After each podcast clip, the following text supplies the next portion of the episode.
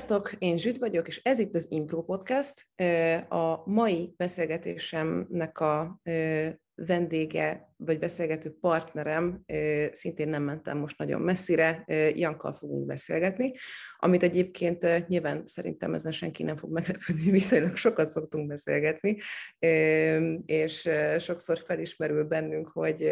olyan topikokat érintünk, ami, ami akár simán kimehetne podcastból is, de valahogy sosem kerül oda a sor, hogy hogy ezeket ténylegesen fölvegyük, úgyhogy gyakorlatilag ez az első olyan podcast epizód, amikor ténylegesen így van beszélgetünk nyíltan lényegében, úgyhogy, úgyhogy yeah, szia Jank! Yeah, szia! Um, ugye azt a, azt a tematikát, amit most kitaláltunk, hogy gyakorlatilag ugye 11 éve vagy a produceri pályán, ezt gyakorlatilag tavaly óta halogatjuk, és azóta szeretnénk összehozni, mert hogy akkor kerek tíz éve volt, és hogy akkor ilyen jó clickbait címet tudjunk ennek adni, de ez nem jött össze, de hát ami késik, az jön, úgyhogy így legalább még több. Lehet, lehet még, mert 11 éve tanítok, és akkor levonunk belőle egyet, hogy akkor még nem indult el a pálya, csak később, és akkor most azért. Jó, hát én bruttó nettó. Ja. Cool, jó. Szóval igazából gyakorlatilag ezt a 10 kötője 11 évet fogjuk átnézni ma, hogy gyakorlatilag milyen, milyen úton mentél végig, azt szerintem senkinek nem kell bemutatni, hogy te azért eléggé széles spektrumot jártál be az utóbbi időszakban, viszont ez nem csak műfajilag érvényes, hanem, hanem mint production technikák, workflow, songwriting metodika, stb. stb. Úgyhogy ilyen szempontból is szerintem ez egy nagyon izgalmas és tanulságos beszélgetés lesz. És azt javaslom, hogy menjünk így kind of kronológiailag, tehát hogy induljunk el onnan, hogy, hogy hogyan kerültél te az impróba, milyen volt számodra a zenei producer képzés, és utána milyen, milyen tapasztalatok értek, mind zenész, mind pedig oktató szerintem mind a két aspektust meg tudjuk ebben nézni, úgyhogy, úgyhogy erről mesélj egy kicsit, de Szerintem kezdhetjük azzal a kérdéssel, ami ö, valószínű nagyon sokakat foglalkoztat, és én is nyugodtabban fogok tudni aludni, hogyha ezt megválaszolod. Meddig ért a hajad, amikor jelentkeztél az Impro School-ba? Nem tudom. Nem eddig. Uh, felé kb. talán, de ezt nem tudom. Le, lelassul a, a növés egy idő után. De ez nem, nem hiszem, hogy hosszúságtól függ, szerintem ez már a kor. Nem tudom. Majd egy kicsit kevesebbig. Um, hát figyelj, igazából a, nem tudom pontosan, hogy 11, 20, 20 néhány éves voltam akkor, amikor hallottam először az improról, akkor nem az indulás évében, hanem talán az indulás utáni fél évben, vagy valami ilyesmi lehetett és én akkor, hát még frissen költöztem fel Pestre, és um, zenekaroztam, doboltam mindenhol, semmi más hangszeren nem játszottam. Otthon már ilyen effektpedálok, vagy hát ilyen kölcsönkért effektpedálok, ami ilyesmi, valamit próbáltam így más csinálni, mert nem annyira kötött le a dobolás, mint szerettem volna. De nem igazán találtam a fogást, pláne, hogy így kategórikusan mm, ellene voltam az elektronikus zenének, meg mindent, amit elektronikus úton lehetett csinálni, mert élőzenészként én azt láttam ebben, hogy, hogy ez, a, ez nem a jó út, és hogy ez nem az igazi zenélés, és hogy ez összes ilyen bullshit, amit igazából ilyenkor is az ember, de azért így a programokról már így hallottam, hogy azért nem fel, tehát hogy én is tudok rögzíteni dolgokat, dolgokat, meg azzal lehet úgy valamit bingizni otthon, de azért az akkori számítógépek, meg az akkori szoftverek nem voltak még annyira alkalmasak úgy nagyon, de hát próbálkoztam bármit, sok eredménye nem volt. És a lényeg, a lényeg az az, hogy egy reklámügynökségnél dolgoztam fejlesztőként, és volt egy kollégám, aki, aki velem együtt kezdte ott a, a, a melót egy másik csapatban, és kellett írnunk egy ilyen körímélt, ez egy nagy, ilyen 80-100 fős cég volt, kellett írnunk egy körímélt ilyen rövid bemutatkozással, hogy kik vagyunk, honnan jöttünk, mi érdekel minket, meg ilyesmi, és akkor az ő bemutatkozásában az volt, hogy XY semmire nem emlékszem, csak arra az egy dologra, hogy azt mondta, hogy, hogy, hogy, hogy idén fog, el, fogja elkezdeni a, a zenei producer képzését. És akkor ilyen cigizésnél oda mentem hozzá, hogy ez mi egyáltalán, és akkor mesélt az improról, hogy ez van. Én eléggé kételkedtem abban, hogy egyáltalán mit lehet ezen tanítani, meg hogy nyilván ilyen furcsának tűnt az egész, mert azt még értem, hogy egy hangszere mit lehet tanítani, de hogy, hogy amúgy most azt, hogy hova klikkelgessél, most azon mit lehet itt tanítgatni, de közben meg nagyon sokat fejlődtem ilyen online uh, tananyagok uh, mentén, de mint programozó. Szóval nagyon ér, élveztem annak az ízét, hogy, hogy meg lehet tanulni gyorsabban dolgokat, hogyha van valamiféle tanterv, meg olyantól hallod, aki ezt így összeszedetten át tudja adni, és akkor így kicsit úgy érze, emlékszem erre az érzésre, hogy így, így kicsit megdobbant a szívem, hogy akár lehet, hogy ez is ilyen lehet, hogy, hogy így elmegyek, és akkor így hatékonyan meg tudok tanulni valamit, ami amúgy érdekel, amit per pillanat nem is tudok, hogy hol keresek, mert akkor még ugye nem volt annyi YouTube tutorial sem, sőt egyáltalán nem talán, és, és nem tudtam, hogy honnan lehetne hozzájutni ezekhez az infókhoz. Általában a nagy öregek azok meg így mindig úgy beszéltek, hogy nem nagyon lehetett érteni, vagy direkt, vagy véletlenül, vagy nem tudom, de hogy kérdezel valamit, és utána ilyen tíz kérdéssel távozol a beszélgetésből, szóval nem nagyon tudtam hol fordulni, és akkor jelentkeztem. Szerencsére tök jól fizetett akkor a reklámszakma, úgyhogy be is tudtam egyből iratkozni, kb. azonnal befizettem, és akkor még Ambrussal volt ilyen beszélgetés, és akkor így bekerültem ebbe a csoportba, ahol valójában azt fogadott, ami most is mindegyik csoportot fogadja, hogy így, hogy kiderül, hogy, kiderül, hogy nem vagy egyedül, kiderül, hogy mások is vannak ugyanabban a stádiumban, meg helyzetben, és akkor elindul a munka egy tanterv mentén. Úgyhogy ez volt nekem a first touch, és életemben először itt volt olyan, itt volt először ilyen nagyon, nagyon ilyen pedál ilyen sulis pedál életélményem, hogy elsősorban ültem egyből, soha életemben semmilyen iskolában nem ültem elsősorban, nyilvánvalóan csak a hátsó sorba, mert általában ugye nem tudtam semmit, meg nem is érdekelt az, amiről szól, úgyhogy általában azért ül hátra az ember, hogy lehessen faszkodni, miközben megy az óra, és tök más csinálsz. Én kapásból az első sorba ültem, és uh, ilyen igazi, ilyen idegesítő diákként így beleokoskodtam mindenben, meg olyan kérdéseket tettem fel, ami igazából arról szólt, hogy én szerettem volna a csoport előtt megmutatni, hogy mit tudok, valójában nem kérdeztem, szóval igen, így önmagam számára idegesítő lennék most valószínűleg, de lelkes voltam nagyon, és igazából így ilyen sikerült kiemelkedőnek lenni a csoportban, ha bár amúgy egy, egy vizsga leadással elkéstem, de amit sikerült leadnom, azok ilyen 90% fölöttiek voltak, és aztán összespanoltunk Ambrussal, és és akkor onnan elindult a, a kérdés, hogy lenne kedvem tartani pár órát, aztán összeütöttem a két sarkomat, és most itt vagyunk. yeah, azért volt még egy pár dolog ott a két, két sarok összeütés között, úgyhogy uh, például amikor uh, még az épét csináltad, akkor, akkor milyen stílusban dolgoztál? Ja, arra is emlékszem, nagyon vicces. Igazából nagyon agresszív zenét akartam csinálni, és akkor volt egy ilyen píkje a dubstepnek, kicsivel a Skrillex után, de akkor még akkor, akkor volt nagy, nagy, nagy ilyen, nem tudom, hulláma a brostepnek, amilyen ez az igazi, ilyen teljesen értelmetlen, majdnem csak, hogy viccből készített ilyen, ilyen hentelős dolog, és akkor én az imprós csoportbemutatkozásnál valami olyasmit is mondtam, hogy valamilyen nem tudom, gerinctörő, ilyen, nem tudom, bélkiszakító zenét akarok csinálni, vagy nem tudom, valami ilyesmivel próbáltam sokkolni a csoportot, és mert ugye az akkoriban nagyon tetszett, hatalmas energiája volt, meg ugye nagyon számközpontú uh, sztori volt. Nagyon tetszett, hogy ugyanakkor ereje van, mint mondjuk egy metal vagy metalcore cuccnak, de közben hallottam, hogy nincs benne semmilyen hangszer megvokása. Szóval nagyon izgatott, hogy hogy lehet ilyen hatású zenét csinálni, de hát már a csoport, tehát hogy már ez alatt a képzés alatt rengeteget változottam, úgy, tehát hogy köze nem volt semminek, amit végül leadtam ahhoz az intentionhoz, amivel érkeztem. És akkor utána, miután elvégezted, mik voltak így az elsődleges célok, hogy akkor merre mész, mit csinálsz? Mert mi zeneileg. Hát a, a képzés közben egy kicsit átalakult az ízlésem, megismertem elég sok más műfajt, amik technikailag izgalmasabbnak tűntek, mint a Bro Step. Akkoriban ment ez a glitch hop, meg az ilyen wonky, nagyon sok ilyen fóli, zörej,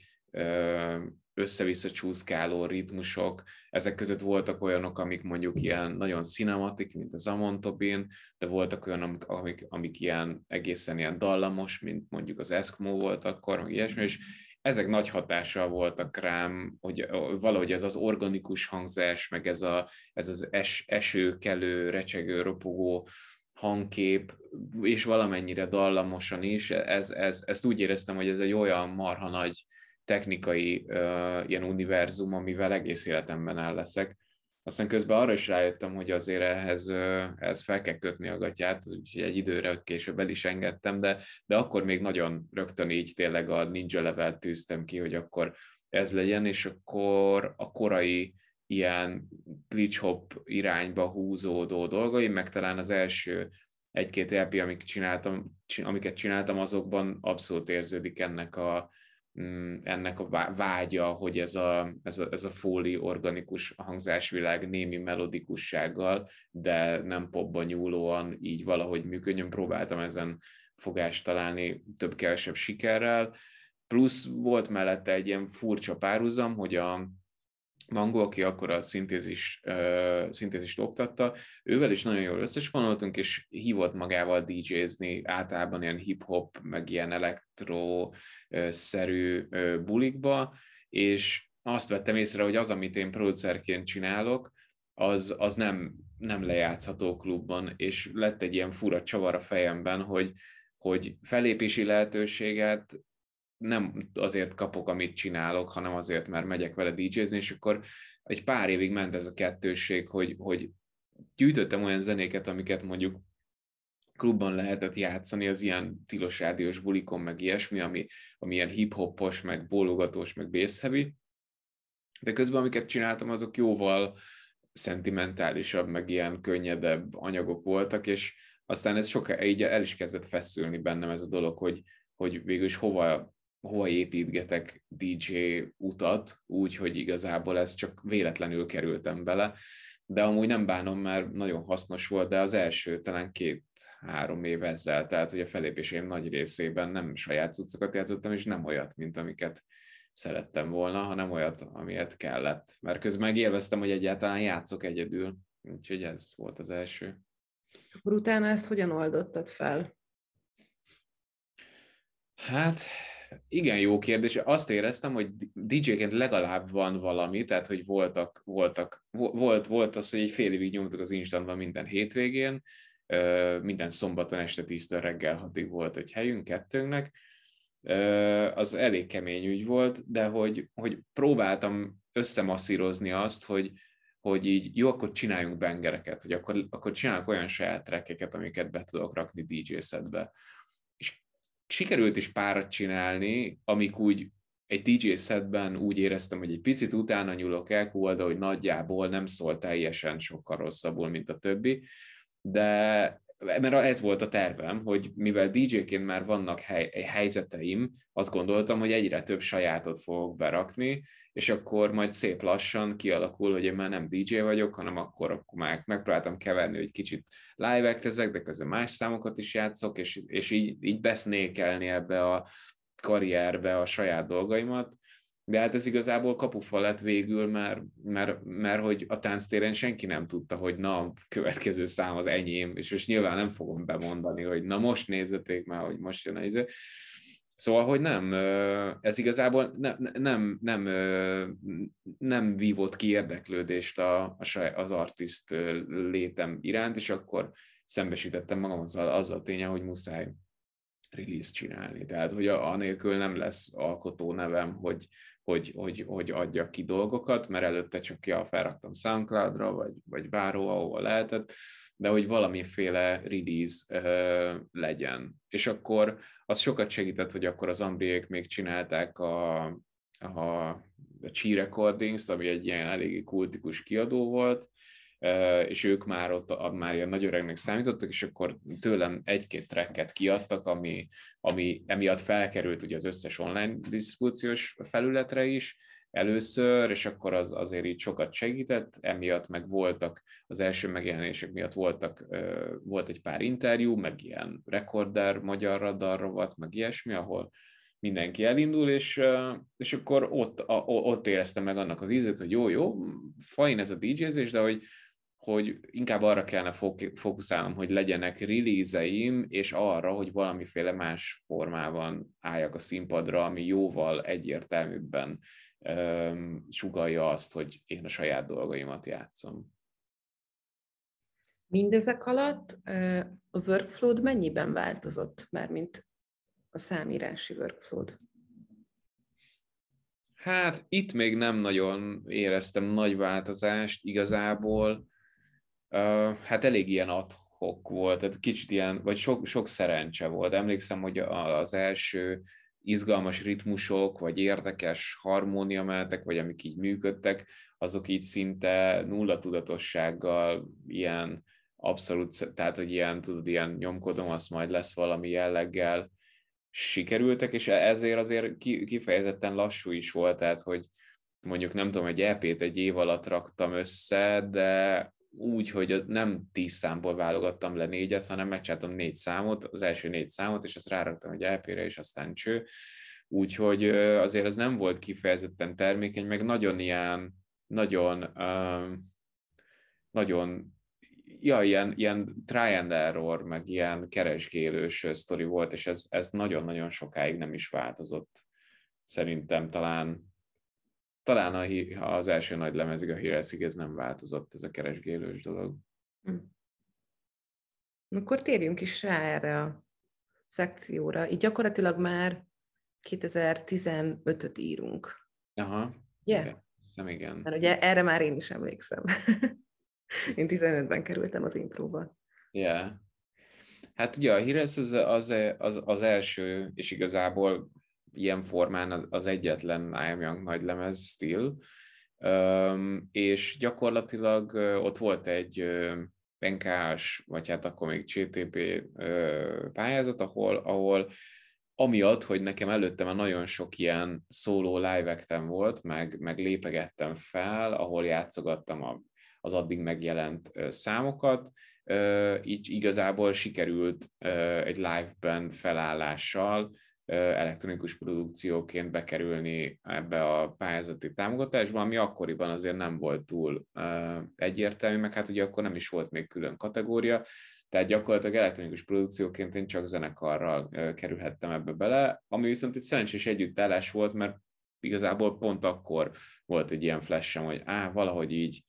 zenekarosodni kéne, mert egyedül így ezt a zenebohótságot, ezt nem, nem tudom sokáig csinálni, meg nyilván nem is értek mindenhez annyira, hogy ez működjön. És akkor megnyertük ezt a pályázatot, ami hát ilyen hihetetlen, nem is tudom, 1,2 e, millió volt, vagy valami ilyesmi, ami, ami elképesztő pénznek tűnt belsőre, aztán hamar kiderült persze, hogy annyira azért nem sok, de hogy gyakorlatilag ez a lemez volt először az, amikor, amikor nagyon, nagyon komoly, uh, definiált moodboard, meg referenciapontok voltak arra, hogy egyáltalán ez a szám, e, hogy milyen jellegű számokat akarok, hogy épül fel a lemez, volt ilyen tervem arra, hogy, hogy milyen számokkal indul, mi van a közepén, mi van a végén, kell egy olyan szám, ami betölti azt a funkciót, hogy például mondjuk mit hogy nagyon-nagyon minimalisztikus és puha, de kell egy olyan szám is, vagy hát szeretnék egy olyan számot is, ami nagyon mondjuk ilyen nyers, meg agresszív, és hogy volt egy ilyen paletta, amit, amit le akartam hozni, és erre voltak referencia zenék is, egy 20-30 track kb. És a, gyakorlatilag a, az, a, a sound design, illetve már a songwriting is a referencia zenék alapján indult, mert azt éreztem, hogy hogy nincs meg az a sötétséggel az ötleteimnek, amit, amit szeretnék, amit mondjuk akkor nagyon szerettem mondjuk a, az aparátot például, és,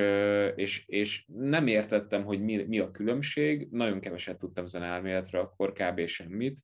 és, és akkor gondolkoztam, hogy biztos lehet, hogy a hangnemválasztás, vagy a hangkészlet választással lehet itt valami bibi, hogy náluk egy valamire kicsit sötétebb, és akkor azt csináltam, hogy az összes zene, ami ami tőlük tetszett, azokat, azokat megpróbáltam így fül alapján kisasolni, hogy milyen hangnembe vannak, hogy tényleg így nyomkodtam mellette az zongorát, és akkor ami jó volt bele, azt fölírtam, ami nem volt bele, azt meg nem írtam föl, és akkor még azt is bejelöltem magamnak, most már persze értem, hogy miért van ez, de hogy azt is bejelöltem magamnak, általában amúgy nem sikerült mind a hét fokot megtalálnom, csak mondjuk ötöt, ez is nyilván egyértelmű lett később, hogy miért, és akkor azt is jelöltem magamnak, hogy ú, ezek közül, na ez a hang, ez, ez valószínűleg ez, ez nagyon fontos, mint hogy az alaphang később kiderült, meg beírtam azt is, hogy erről a hangról nem tudom eldönteni, hogy jó-e vagy nem, mert valamikor jó, valamikor nem. És akkor nyilván azok azok a fokok, amik már így magasabban vannak, de akkor nem tudtam, csak magamnak így jelölgettem. És akkor amikor elkezdtem írni, akkor gyakorlatilag ebből az 5-6 hangos hangkészleten belül próbáltam melody line-okat kézzel így csinálni, volt, hogy leragazgattam a billentyűt, volt, hogy megjegyeztem, és ez már rögtön megadta azt a sikerélményt, hogy, hogy nyilván mondjuk náluk az volt, hogy nem simán egy uh, molskála volt, hanem valamiféle bőített, vagy szűkített, vagy valamilyen modális megoldás, és akkor az az egy-két pici módosítás már rögtön hozta azt, hogy így azt éreztem, hogy oké, okay, hangulatban végre ott vagyok, ahol, ahol szeretnék lenni. És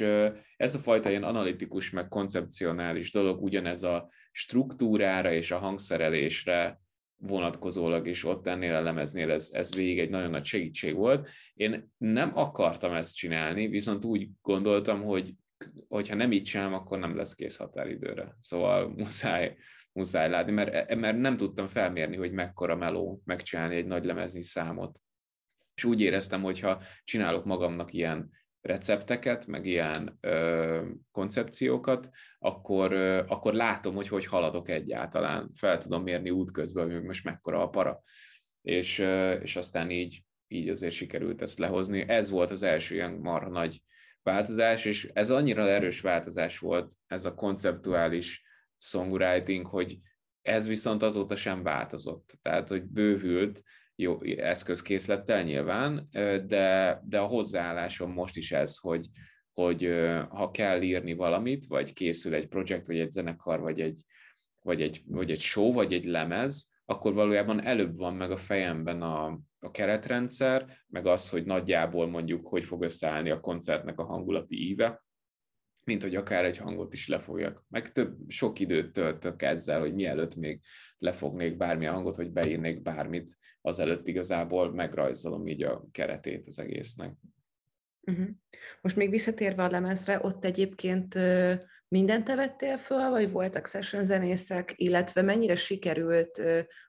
rögtön megfelelni ezeknek a, ezeknek a briefeknek, amiket fölállítottál magadnak, vagy azért itt már mondjuk voltak olyanok, hogy voltak draftok, voltak félkész, vagy akár kész trekek, amik végül nem kerültek fel a lemezre? Minden felkerült igazából. Um, valójában én feldemoztam mindent, basszus témákat szintivel, a dobot azt meg olyan akusztikus hangzású Contact Library-vel igyekeztem úgy megírni, hogy jó legyen, illetve vettem ilyen ilyen, volt egy marha jó, af, talán valami afrobeates dolog lehet, tehát nem tudom, valami olyan loopek, ahol ilyen, egy ilyen afrobeat klasszik dobos nagyon sok mindent játszott fel, és abból nagyon sokat inspirálódtam. És akkor gyakorlatilag az volt, hogy aztán volt basszusgitár feljátszás, meg élődob feljátszás, és, és aztán ezeket a felvételeket pedig aztán végül én kevertem, és aztán uh, Stámusz Feri masterelte, de keverésileg is egész jól sikerült, leginkább, leginkább a hangszerelésnek köszönhetően azt gondolom, hogy mindig volt egy referenciapont, hogy így, hát nem tudom, ez ide lehet, hogy túl kevés. És akkor átmentem, és így, hát nem, ennyi, nála is ennyi van, tök jó, ez oké. És, és akkor így igazából valójában mire elkészült a production, kb. elkészült a keverés is. Ez volt az első ilyen élményem, mert eleinte össze-vissza volt minden, hogy jó, ez még nem szól jól, de majd valahogy később megcsinálom. De ez is nagyon aláhúzta bennem ezt, hogy igazából ha így dolgozom, akkor megspórolom magamnak utána a fejfájást, hogy, hogy most akkor hogy elhúzzam össze úgy, hogy minden elférjen. Mesélsz arról, hogy ez milyen live setup került színpadra? Uh, először, először ez egy négyfős, négyfős zenekar volt még a lemezbemutatón. Ott volt egy billentyű, ami gyakorlatilag egy, egy ilyen Juno szinti, meg egy Rhodes, a, ő, ő, az ő feladata az volt, hogy valójában harmon, a harmonikus kontextus, tehát az akkordokat hozta némi díszítéssel, vagy peden, vagy, vagy rócon, így gyakorlatilag ennyi. És akkor volt egy dobos, a klasszikus dobszettel, kiegészítve egy SPDSX-el, ami ami, amin voltak azok a foley soundok, vagy a fura snare vagy hi amik nyilván nem akusztikus dolgok, és akkor volt egy basszusgitár, basszusgitár plusz szinti, basszus szinti, és akkor én eleinte, talán lehet, hogy gitároztam egy-két dologban, de az azért ez nem volt annyira jellemző, sőt a híresztnél szerintem nem volt egyáltalán gitár. Én ott uh, ilyen pedeken nyomkodtam be uh, dolgokat, tehát ilyen one-shotokat, uh, a melody line-okat hangonként szétdarabolva, ez volt végül a megoldásom soundilag is, meg hogy ne kelljen megtanulni a billentyűn eljátszani a, a dallammeneteket, ezért ezeket szétszabdaltam, és akkor gyakorlatilag én teljesen hülye biztosan az első pad, az a leadnek az első hangja volt, a másik meg a másik hangja, és akkor gyakorlatilag kb. csak a ritmusra kellett emlékeznem, és akkor sorba nyomkodhattam a, a, a, a sztorikat, meg sékereztem, tehát hogy kb. ez volt, viszont hát itt azért azzal szomorítottam magunkat, hogy, hogy nem volt, nem volt metronom és nem volt backing track, ez már az elejétől eldöntöttem, hogy, hogy nem akarok így játszani, mert játszottam már korábban így, és nagyon nem tetszett az élmény, nagyon ilyen feszült, meg ilyen nem érünk oda pont időbe, akkor nem tudom, nem jó, leáll, akármi, nekem nem tetszett, és úgy voltam, hogy akkor próbáljunk meg mindent kézzel lábbal megoldani. Ami amúgy nem volt egy rossz ötlet, de azt viszont nem vettem számításba, hogy ahhoz, hogy ez úgy igazán igazán üssön, és nagyon-nagyon velősen, tartalmasan jól működjön, ahhoz, ahhoz próbálni kell, és nem keveset. Tehát, hogy konkrétan egyszerűen az embereknek össze kell szinkronizálódni. Nem elég az, hogy kiküldöm a zenéket az embereknek, hogy tanuljátok meg, és ha tudjátok, akkor összeülünk. Kb. ez volt az elképzelésem, hogy otthon mindenki kigyakorolja, eljön, és akkor lenyomjuk. És akkor helyel közel kigyakorolták, meg így tudták, meg ilyesmi, de azért az első koncerten, és utána sok másik koncerten is az volt az élményem, hogy, hogy ilyen esik szét, meg ilyen, ilyen lityi az egész. Az embereknek tetszett, de, de én éreztem, hogy nincs meg az, a, nincs meg az, az igazi közös együtt lélegzés, ami, amit sajnos csak gyakor, együtt gyakorlással, együtt zenéléssel lehet meghozni, és én ezt nem vettem számításba. Aztán vettél egy zongorát. Vettem jó sok mindent, igen, többek között egy zongorát. Hát igen, az, ez a fajta csalódottságom, ami abszolút nem a zenésztársaimat érint el, hanem nekem volt, volt egy koncepcionális hiányosságom, vagy tévedésem, azt éreztem, hogy nem, nem jó ez így, és hogy muszáj húzni egy kéziféket, és így újra gondolni, vagy újra tervezni, hogy igazából mit is akarok, meg hogyan akarok, meg miért, és, és akkor volt az, hogy, hogy akkor megállítottam abszolút ezt a projektet, pedig amúgy egészen ment, tehát hogy játszottunk fesztiválokon, meg, meg mentünk turnézni a környező országokba, tehát lehetett volna rá építeni,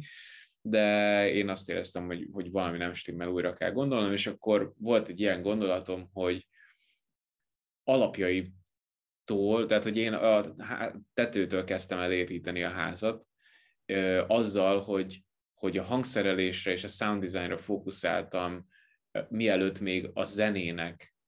értsd mondjuk a dallamoknak, a, a harmóniáknak a, a, a, az alap pilléreit érezném, vagy érteném. Itt nem kifejezetten arról van szó, hogy most felismerjek egy izé, szusz hetes akkordot, hanem hogy azt éreztem, hogy, hogy nem, nem tudok arra építeni egy karriert, hogy vagy sikerül zenét írnom, vagy nem, és azt éreztem, hogy vissza kell mennem a bázispontig, az legalapvetőbb összhangi kérdésekig, és nyilván, mivel én ilyen empirikusan tanuló karakter vagyok, semmiféle elméleti szakanyag nem segített ebben,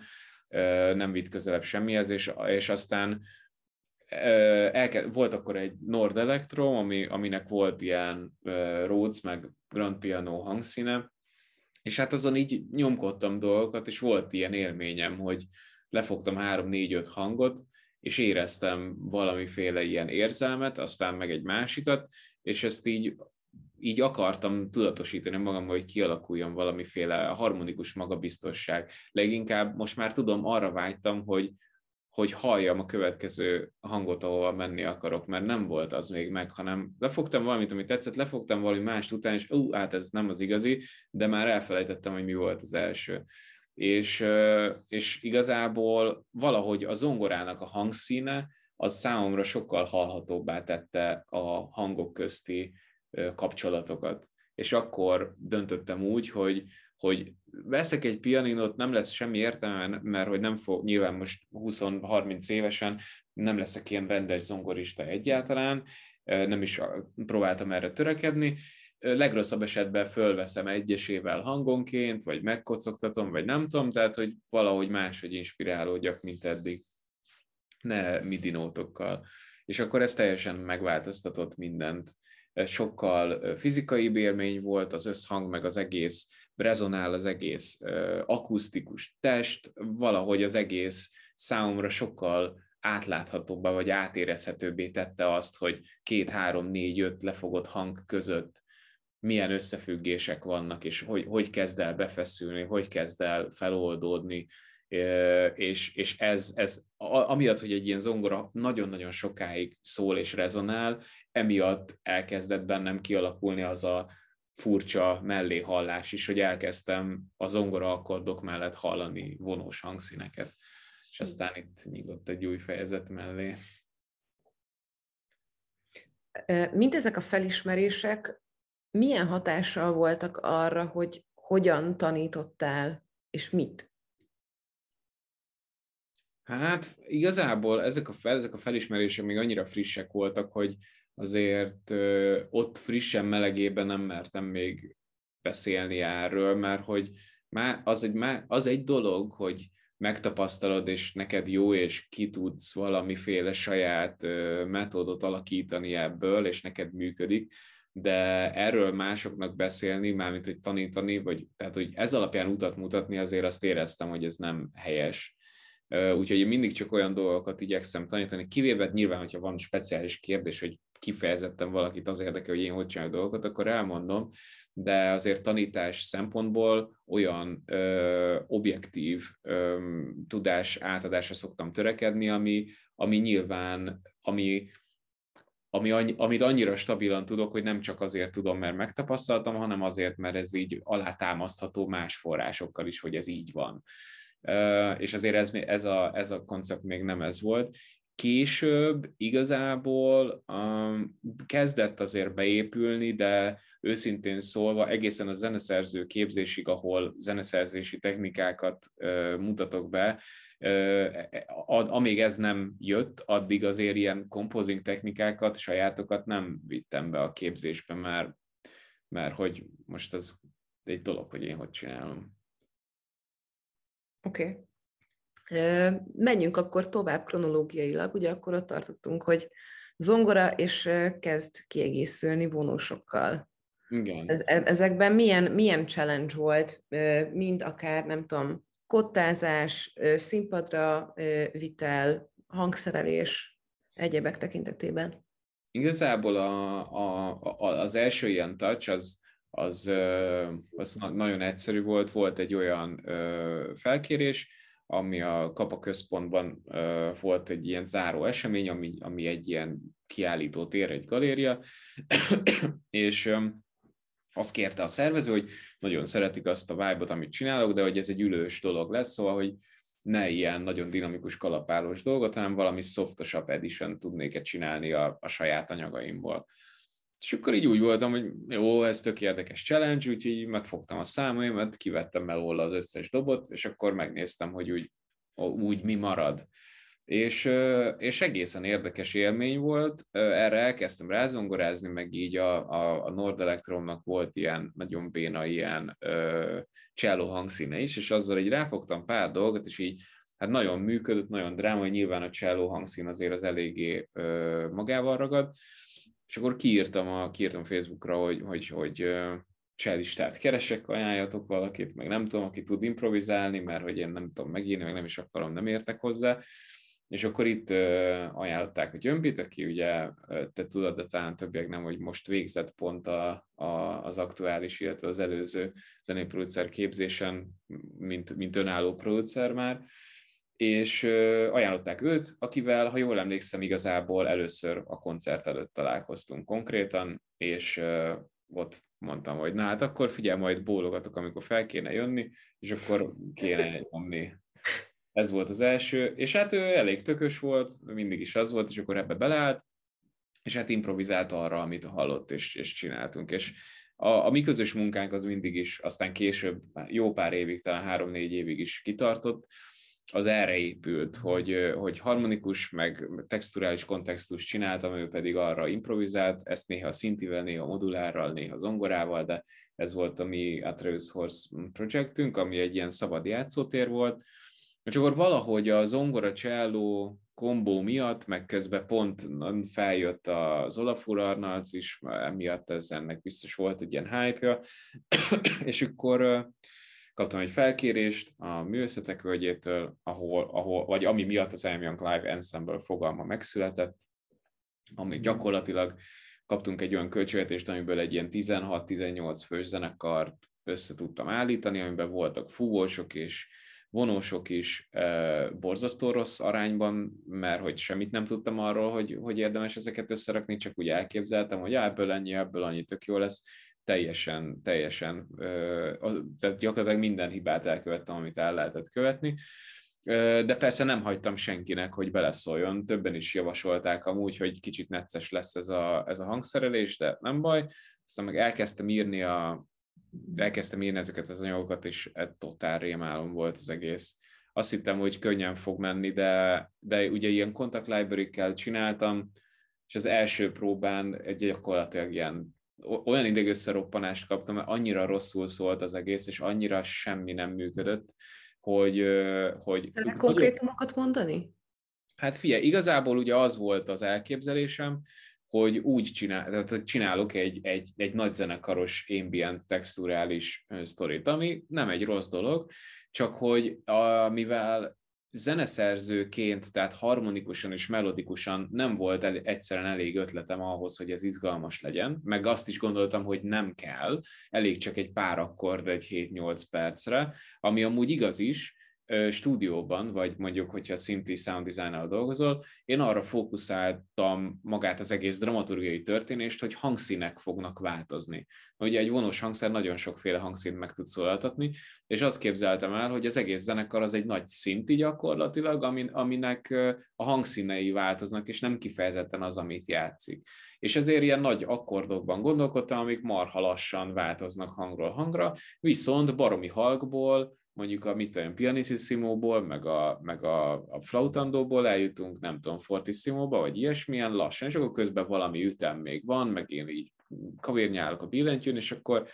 valahogy így ez így megtörténik. Csak a probléma az az volt, hogy, hogy, hogy, hogy valójában, tehát hogy mivel a zenészek nem érezték, és a karmester sem teljes joggal nem, ér, nem érezték ezt a koncepciót, nem értették, hogy, hogy mi, illetve hogy én nem tudtam átadni nekik ezt rendesen, ezért valójában nem halk és finom volt az egész, hanem bizonytalan. És a kettő között kivaszott nagy különbség van. Tehát, hogy én a Contact Library-ben, ahol mondjuk az Olafur Arnaznak a vonosai, akik hozzászoktak már ehhez tíz éve, hogy ilyen lehellet vékonyan kell húzni, meg nem tudom, azzal tudod megírtam tök jól, marha jól szólt. Viszont egy zenekar, akik általában ahhoz vannak szokva, hogy egy-két hába kb. csak középerő és nagy erő között viszont minden tökéletesen játszanak, be voltak rakva egy olyanba, hogy 8-10 percig ilyen olyan halk és lassú nyekergés, hogy már így beáll a válluk tőle, és ez egy, ez egy külön sztori, és ráadásul én nem tudtam elmondani, hogy, hogy, mi a, hogy ezt miért akarom, mert én sem voltam benne persze biztos. És ez a próbán már kiderült, hogy baromi nehéz intonálni, baromi nehéz kitartani ezeket a marha hosszú vonásokat, elvesznek a kottába, volt olyan, hogy tudod, két oldalon keresztül egy hang van ismételve, tehát semmi, 40 ütem ki, ki szünet, meg nem tudom, a karmesternek is nehéz követni, a kotta képet is ilyen nem tudtam jól megírni, hogy jól legyenek jelölve a dinamikák, meg nem is volt dinamikus, szóval az egész egy ilyen káosz volt, és az első próbán ráadásul az volt, hogy annyira bepánikoltam már, hogy, hogy volt egy négy órás próbánk, azt hiszem, és elnéztem az időt, és három óra elteltével így bemondtam az utolsó szám után, hogy oké, okay, köszönöm szépen, akkor majd nem tudom, két hét múlva találkozunk, és így egy órával hamarabb befejeztem a próbát, mert már azt sem tudtam, hogy mennyi idő van. És aztán kimentünk cigizni a Boros Levivel, akivel azóta is sokszor zenéltünk együtt, és akkor így mondtam, hogy fú, gyerekek, ez kemény lesz. És azt hiszem, ez egy, vagy egy, egy-két hónappal volt a koncert előtt. És akkor elkezdtem megpróbálni gatyába rázni, akkor kicsit felhúztam a dinamikát, jobban megtömtem dobbal, basszussal, szintikkel, dalszerűbbre próbáltam rakni az egészet, és akkor úgy, úgy, úgy így működött, tehát hogy valójában még így is necces volt egy kicsit, mert hogy ez fesztivál nagy színpad volt, ahol azért olyan halkan játszani, hogy a szél hangosabban sűrít bele a mikrofonba kb. Nem egy, nem egy logikus döntés, de végül összeállt, Boros Levi dobos barátom, kollégám annyit mondott utána, amikor lejöttünk, hogy hát Jank, ez gyakorlatilag szabad esés volt, mint hogyha kiugrott egy képből, azt megnézzük, hogy mi lesz. És hát tényleg olyan élmény volt, úgyhogy kemény volt, de ami viszont jó volt benne, hogy az embereknek tetszett, és működött, és én viszont iszonyatosan vérszemet kaptam, hogy így oké, okay, ez marha jó, de nem így, hanem hanem itt még egy csomó minden más is van. És akkor elkezdtem lebontani, hogy jó, akkor mi lenne, hogyha nem rögtön egy 18 fős zenekarral kezdenénk, hanem mondjuk egy négy fős kvartettel, és akkor hozzak ki abból, amit ki lehet. Ebben a nagy felállásban egyébként utána változtattál még a hangszeresek arányán, vagy mentél az első verzióval? Ez egy jó kérdés. Azt hiszem nem változtattam végül, mert, mert ja, azt hiszem talán azért, mert ráadásul az első próbám hát nem, nem is tudom, nem tudom, az első próbán nem tűnt fel még talán ez a hangszerarány. Tehát, hogy sokkal súlyosabb zeneszerzési problémák voltak annál, hogy a hangszerarány tűnjön fel, úgyhogy később nem változtattam. De igazából, tehát konkrétan csak annyi volt a hangszerarány probléma, hogy több fúvós volt, mint kellett volna. Ugye nem számoltam azzal, hogy egy, egy harsonának a pianissimo meg mondjuk egy csálónak a pianissimo között kurva nagy különbség van, az nem ugyanaz a hangerő. Bár ezt, hogyha megkérdeztem volna egy-két okosabb embert, akkor hamar kiderült volna, de... yeah, szuper. Akkor utána megyünk tovább a négyes felállásra. Igen, ez az I'm Young Live Ensemble, ami cello, brácsa, hegedű, fuvola. Ez egy, ez egy egészen most már fix, talán egy két éve fix felállás. Ebben, ebben én elég keveset csinálok, most már szinte semmit a zeneszerzésen kívül. Most már igazából már csak azért írok magamnak ilyen gitárrészeket, meg ilyesmi, hogy legyen valami értelme annak, hogy felmegyek a színpadra. És ezzel a zenekarral csináltuk meg, csináltuk sok koncertet, sok-sok ilyen egyszer eljátszott, de aztán soha többé nem játszott lemezzel, tehát vagy két-három-négy lemezni anyagot biztos teszteltem velük élőben, és aztán végül, végül ez a Sara című anyag, ami megjelent nemrég, tavaly, tavaly előtt, tavaly talán,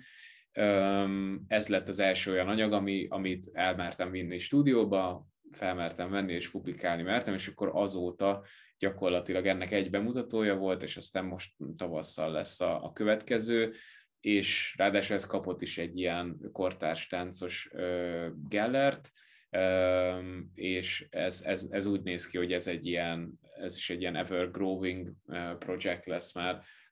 tele vagyok ötletekkel, amiket még nem próbáltunk ki, és nagyon-nagyon fontos az, hogy ezzel, ezekkel az emberekkel már megértjük egymást, ők már tudják, hogy mit miért írok, meg mit hogyan írok, és hogyha és, és nagyon-nagyon a másik, ami extrém fontos volt, a mindennél fontosabb, az összes ilyen klasszik kompózer first tip az ez, hogy, hogy kommunikálja hangszeresekkel, és velük nagyon-nagyon sokszor van az, hogy tényleg félkész kottákat átküldök, hogy mennyire olvasható, mennyire játszható, milyen a, nem tudom, a fogás, bármi, van-e valami ötlet erre, vagy ilyesmi, és, és akkor eleve már az első próbára úgy megyünk le, hogy már mindenkinek, mindenkin átfuttattam a saját szólamát, hogy ez így ránézésre, hogy működik, és így azért, így azért már meg, megszólal úgy élőben is, és stúdióban is a cucc, hogy azt mondom, hogy oké, okay, működik. Yeah. Aztán jött az ambient. Ez mondjuk itt már nehéz leválasztani, mert párhuzamos teljesen. Összefolynak, jaj, jaj. Mert, mert gyakorlatilag mindeközben én még csináltam a szólózongora cuccokat, és mindeközben az Atreus Horse megállt, de közben a, az Atreus Horse, nem tudom, Instán meg YouTube-on csinálta a modulár ambientes dolgokat, sőt, az első ensemble koncertnek az első 10 perce az ilyen modulár ambientes szóló sztori volt, szóval itt azért össze, itt inkább azt mondom, hogy párhuzamosan uh, mentek a dolgok, de ez az ambient attitűd, ez azért mindent átlengett amit, amit, amit csináltam, tehát mindenben benne volt az ambient, amit csináltam, meg talán azóta is, amit csinálok, így valahogy ott van benne ez az atmoszférikusság. Persze talán régén is így volt, nem tudom. Hm. Mindezek alatt mennyire változott a kapcsolatod a számítógéppel és a DAV-val? Mennyire, vagy hova, hova helyeződött így a songwriting production egyensúly, vagy ez így hogyan nézett ki? Hát figyelj, igazából nagyon, hekt, nagyon hektikus, meg nagyon szélsőséges volt. Ö, egyszerűen volt olyan, amikor azt éreztem, hogy, hogy hangszerre van szükségem, és akkor elkezdtem bevásárolni mindenféle dolgokat, rócot, meg szintit, meg gitárt, meg pedálokat, meg modulárt, mert valahogy azt éreztem, hogy a, hogy a, a, a, a, a klaviatúra nyomkodás, meg, a, meg az egerezés, ez túlságosan hasonlít az irodai munkához, amit nem szeretek, és ne, egyszerűen nem, nem működött a fejemben, nem állt össze ez a két dolog, és úgy éreztem, hogy, hogy így nem jó, és nagyon-nagyon visszaszorítottam a DAV használatot, kvázi csak annyira, hogy mondjuk az ambientes dolgoknál, hogy ilyen trackingnek, hogy kész egy sztereó sávra rögzítettem, amit csinálok, aztán utána megkevertem valamennyire, de kb. ennyi. Tehát, hogy sőt, volt, amikor annyira ilyen, ilyen, ilyen megrögzötten nyomtam ezt, hogy így hogy idegesített, hogy számítógépre rögzítek, szóval inkább egy ilyen Zoom recorderre rögzítettem, hogy, hogy még a rögzítése az a DAV-ba menjen, ami tök hülyeség, meg kazettára, meg ilyenek. Nem nagyon értem, hogy miért volt ez, de, de, de tapasztaltam egy csomót mindenféle egyéb rögzítési metodokról, szóval nem bánom, hogy ez így alakult de azért később, amikor a composing elindult, amikor az volt, hogy nyilván most nem papírceruzával fogok kottalapokra írni, akkor azért nagyon-nagyon sokat segített az, hogy meg tudtam mindent MIDI-be írni, és azt utána át tudtam importálni, exportálni kotta szerkesztő progiba, és aztán ez oda-vissza működik, ez, e, tehát hogy ez nyilván tök jó volt, úgyhogy ez azért újra elkezdte megszerettetni velem a praktikusságát a, a, a számítógépeknek, és mostanában azóta is ez van, hogy bármilyen zenekari felállásra, most vegyük mondjuk akár a metált, vagy bármi, amit ezután, ami ezután, hogy ezelőtt volt, csinálok általában templéteket, amikben ott van az a hangszerrelés, ami a zenekar. És akkor látom magam előtt, hogy jó, akkor van egy dob, meg egy basszusgitár, meg egy nem tudom, és akkor látom, hogy ez ennyi ember, és akkor ennyiből kell dolgozni, ezek a soundok, ez, ez, ez, a, ez a létszám, és akkor e, ebből kell dolgozni, és azért ez, ez újra megszerettette velem azt, hogy, hogy így, hogy, hogy struktúráltabban, meg hatékonyabban tudok dolgozni, mint hogyha csak mindenféle voice memókkal, meg mindenféle ilyen demókkal felprüntjögnék dolgokat, és akkor egy nagy zsák, ilyen ötletmorzsával állnék oda az emberekkel, hogy na ebből kéne valamit csinálni. Úgyhogy uh, utáltam is nagyon, meg szerettem is nagyon, most éppen nagyon szeretem. Yeah, tök jó. Kütyük tekintetében mi volt a legnagyobb kapufa, amit vettél? Emlékszel ilyenre? Hát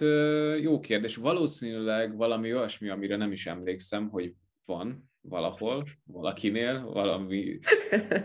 hogy van ilyen. Tehát, hogy amire nem emlékszem, hogy megvettem, azt ugye nem használom gyakran, úgyhogy nem tudom, de Hát, hát nem tudom igazából. Jó kérdés. Hát, figyelj, szerintem, szerintem talán el is adtam, ami nem annyira működött, mondjuk ilyen. Ja, megvan, az mondjuk régi volt. A Akai MPC ből nekem volt a klasszik a 90-es évekből a 2000X-el, ami amúgy nagyon menőn nézett ki, de teljesen használhatatlan volt ahhoz, amit csinálni akartam, illetve vettem még egy 5000-est, ami baromi drága, ilyen hatalmas böszmet cucc volt, és,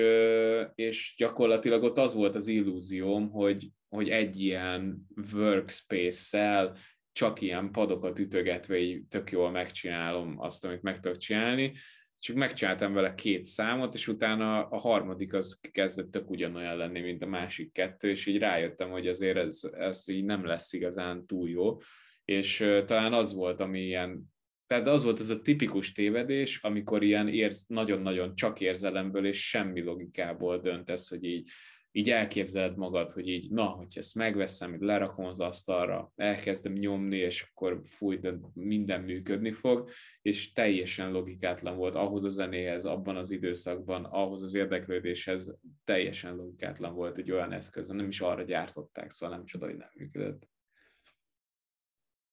De akkor fejezzük még be a, a kronológiát gyakorlatilag, mert most már majdnem itt vagyunk a, a jelen időben.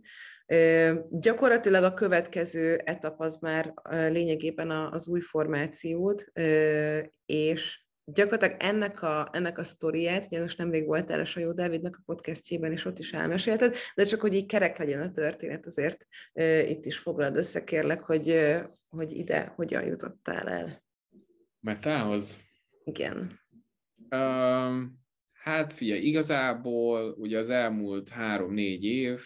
az, az ilyen projekt indításokról, meg megállás, megállításokról szólt, leginkább azért, mert egyszerűen azt éreztem, hogy, hogy, hogy, hogy a teljes érzelmi paletta, amit szeretnék feldolgozni emberként, vagy művészként,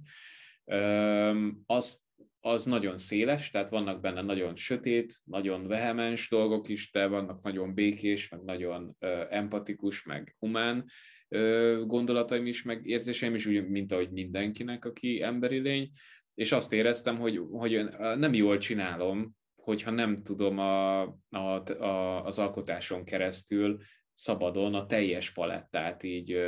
így kiengedni. És akkor rájöttem, hogy most két lehetőségem van, vagy az van, hogy fogok egy projektet, és elkezdem így nyújtogatni, hogy beleférjen egy kicsit ez is, meg egy kicsit az is,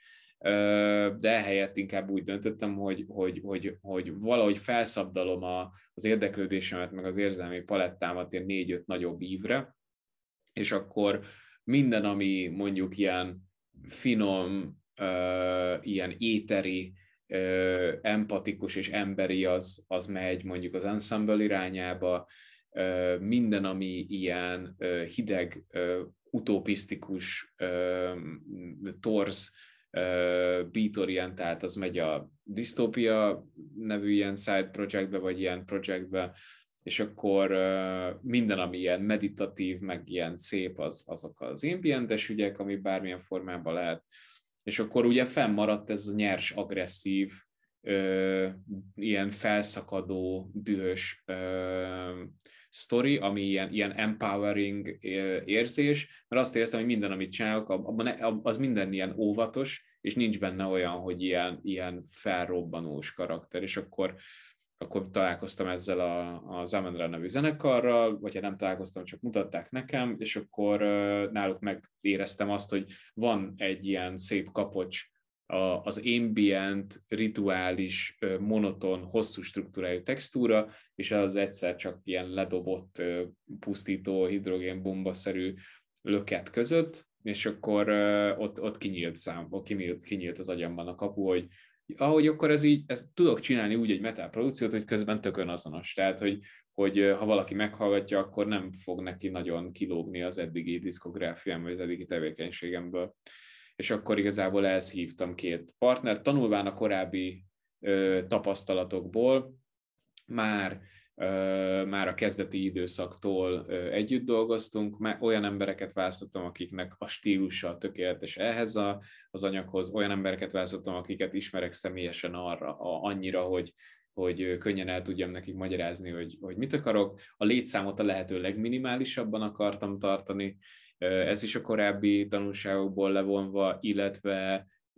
hát gyakorlatilag miután megírtuk a számokat, utána a stúdióba vonulás előtt majdnem fél évig próbáltunk, ami már nem songwritingos próba volt, hanem konkrétan fogtuk a számokat, és ismételgettük, és nyomtuk. És picit persze csiszolgattunk rajta, de hát majdnem fél évig próbáltunk, és utána igazából a, ráadásul még a koncertig még el is telt egy csomó idő, úgyhogy nagyon-nagyon sok együttjátszás, nagyon-nagyon sok közös gondolkodás, meg próba, és akkor így jött ki az, hogy, hogy lett egy olyan lemez, ami, ami magabiztos, ami önazonos, ami nem production heavy, hanem ilyen nagyon humán, és hoz, tökéletesen hozza azt, amit én szerettem volna hozni, és le tudtuk szállítani ezt koncerten is. Amiről még szeretném, hogy beszéljünk kicsit, bár ez nem, nem a zenei része, hanem inkább a zeneipari része, de szerintem tökre fontos, hogy nálad azért a külső kommunikáció is sokat változott az elmúlt tíz évben. Social kommunikációra gondolok ez alatt, hogy erről mesélsz egy kicsit, hogy, hogy milyen, milyen utat jártál be, mint kommunikátor? Mire gondolsz, mi változott? Hát én például emlékszem arra, hogy amikor én az impróba jártam, meg, meg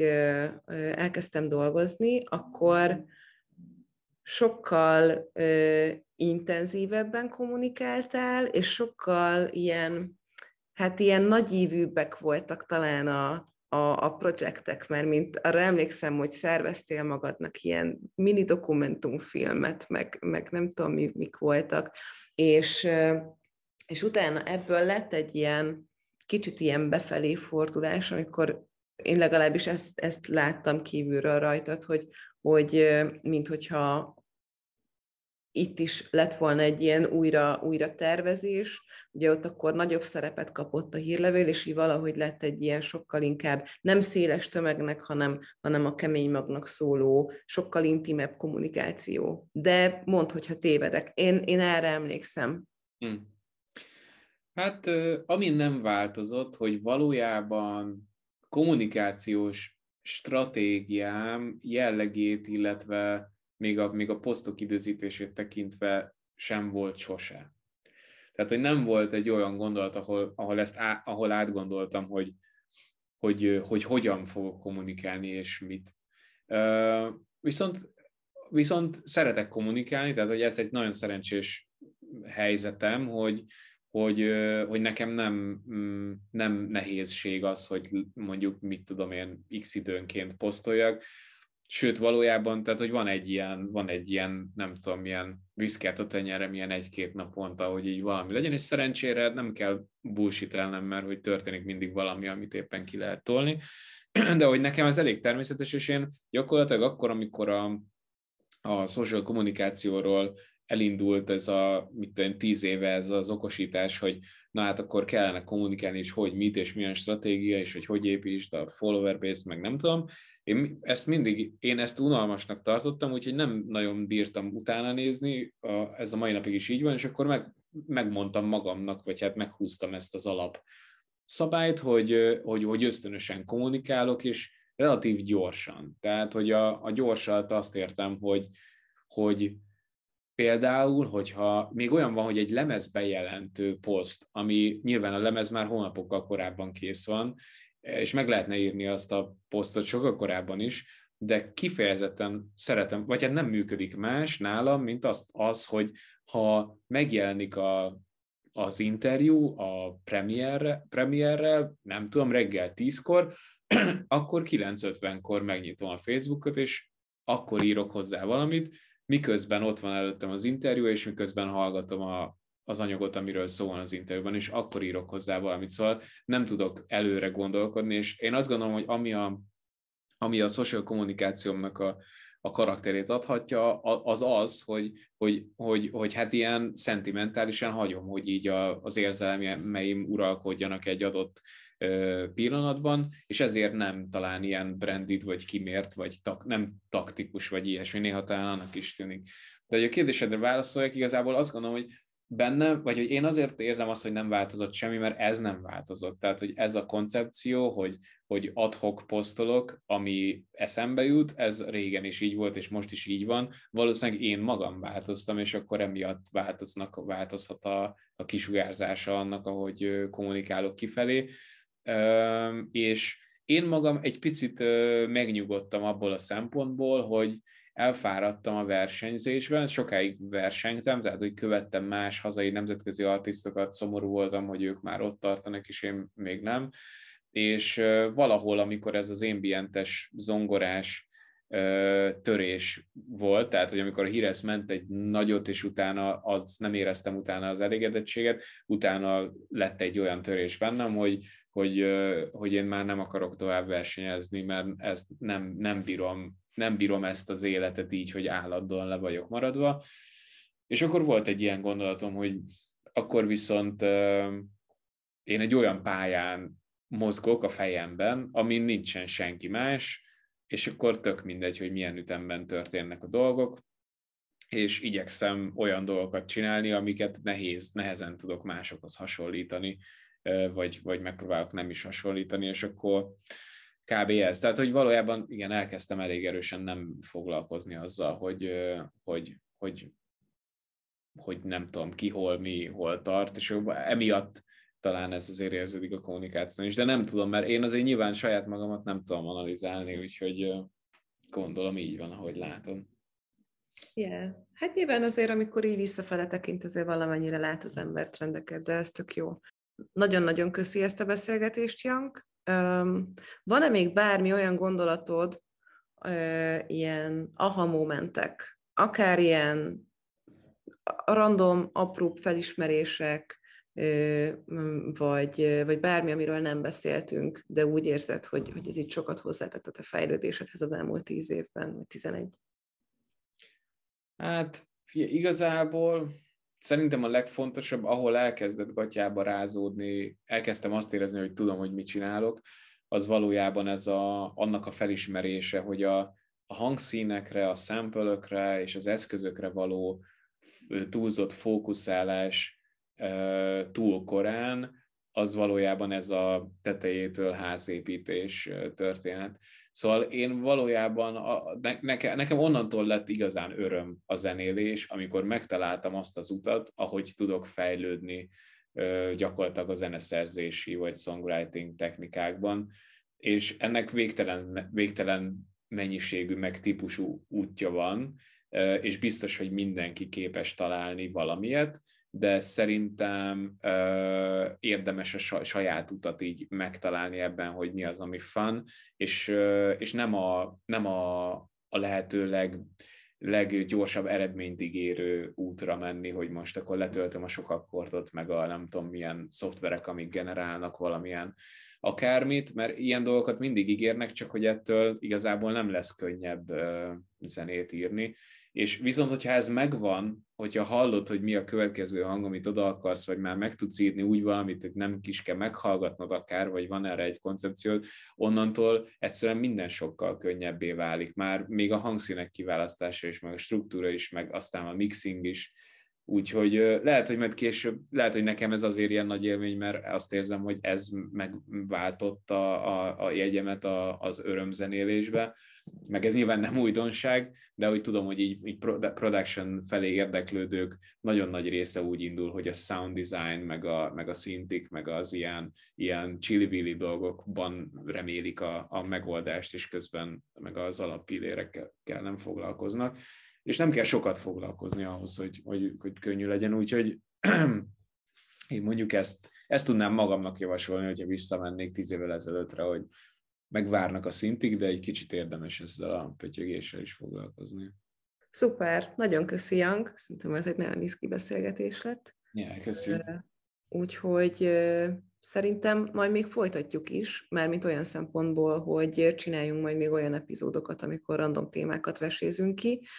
Mm. Úgyhogy, ja, folytatásra következik. Nagyon köszi, hogy végighallgattátok, végignéztétek, és legyen szép napotok. Sziasztok! Yeah. Köszi! Cső!